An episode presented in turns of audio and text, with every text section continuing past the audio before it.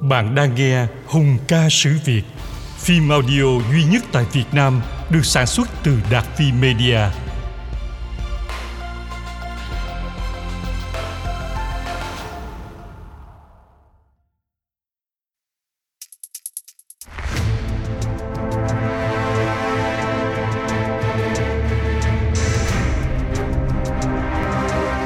Trong hàng tướng lĩnh của vua Quang Trung cũng có khá nhiều nữ tướng. Nổi bật hơn cả là năm vị, thường gọi là Tây Sơn Ngũ Phụng Thư. Đứng đầu là Đô đốc Bùi Thị Xuân, tên rất quen thuộc trong sử sách. Bà Xuân, người làng Xuân Hòa, nay thuộc xã Bình Phú, huyện Tây Sơn. Bà xinh đẹp, giỏi võ nghệ, thường sử dụng song kiếm. Theo truyền thuyết, bà vào rừng săn bắn, giết chết trăng lớn, cứu thoát con voi trắng là chúa đàn voi rừng nên được cả đàn voi thần phục. Bà còn đánh hổ cứu ông Trần Quang Diệu. Sau hai người thành gia thất, cùng phò giúp nhà Tây Sơn, trở thành những tướng lĩnh trụ cột của vua Quang Trung. Bà Xuân được phong đô đốc, ông Diệu thành đại tướng quân. Đô đốc Nguyễn Thị Dung, người làng Phổ Lạc, nay thuộc xã Đức Nhuận, huyện Mộ Đức, tỉnh Quảng Ngãi. Bà là em ruột quan Thái Bảo, Nguyễn Văn Xuân và là vợ đô đốc Trương Văn Đồ, người thôn Mỹ Khê, xã Tịnh Khê, huyện Sơn Tịnh. Trương Đăng Đồ vừa là văn thần, vừa là võ tướng của Quang Trung. Nữ tướng Huỳnh Thị Cúc, người làng Dương Quang, nay thuộc xã Đức Thắng, huyện Bồ Đức. Bà là em ruột đô đốc Huỳnh Văn Thuận, một vị tướng giỏi của nhà Tây Sơn. Nữ tướng Bùi Thị Nhạn là con út ông Bùi Đắc Lương, một nhà giàu ở thôn Xuân Hòa. Bà là cô họ cô đô đốc Bùi Thị Xuân, nhưng tuổi cùng trang lứa. Theo tác giả nhà Tây Sơn là Quách Tấn, Quách Giao, thì Bùi Thị Nhạn kết duyên cùng Nguyễn Huệ sau khi bà Phạm Thị Liên, vợ trước của ông qua đời. Nữ tướng Trần Thị Lan là em ruột bà Trần Thị Huệ, vợ đầu của Nguyễn Nhạc, người thôn Trường Định, huyện Tuy Viễn. Bà rất giỏi võ nghệ, kiếm thuật, luyện thân đi nhẹ như chim én nên có tên hiệu Ngọc Yến. Bà là vợ đô đốc Nguyễn Văn Tuyết.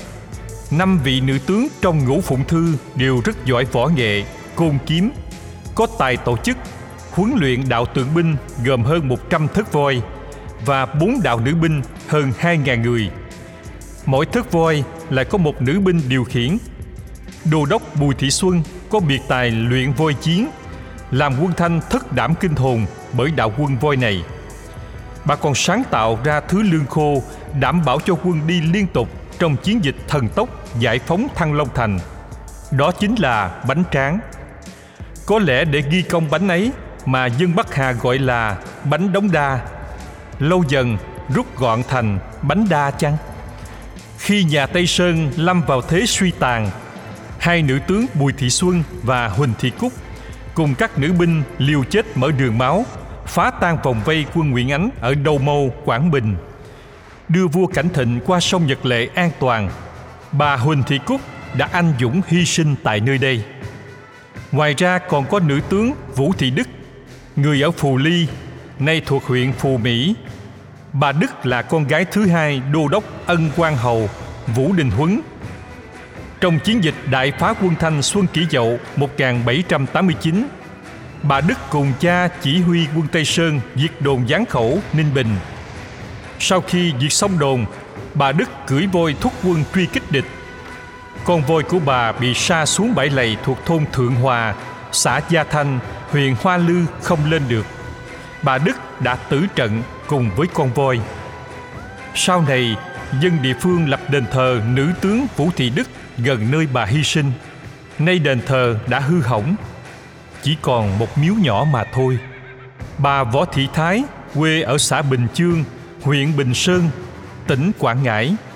Bà là em ruột đô đốc võ thông. Bà thái là đô đốc kỵ binh chỉ huy việc vận chuyển quân trang khí cụ lương thực từ vị hoàng nam định đến mặt trận ngọc hồi thường tín hà tây. Trong chiến dịch giải phóng Thăng Long Thành Xuân Kỷ Dậu, bà chẳng may bị trúng đạn, tử thương tại chiến trường. Nhắc lại vài nét lịch sử của các vị nữ tướng thời Tây Sơn, để thấy truyền thống anh hùng bất khuất của phụ nữ Việt Nam. Từ bà Trưng, bà Triệu đến nay, thời nào cũng sản sinh lắm những nữ dũng tướng tài ba, bà mẹ Việt Nam anh hùng, góp công xứng đáng vào sự nghiệp dựng nước, giữ nước của dân tộc ta.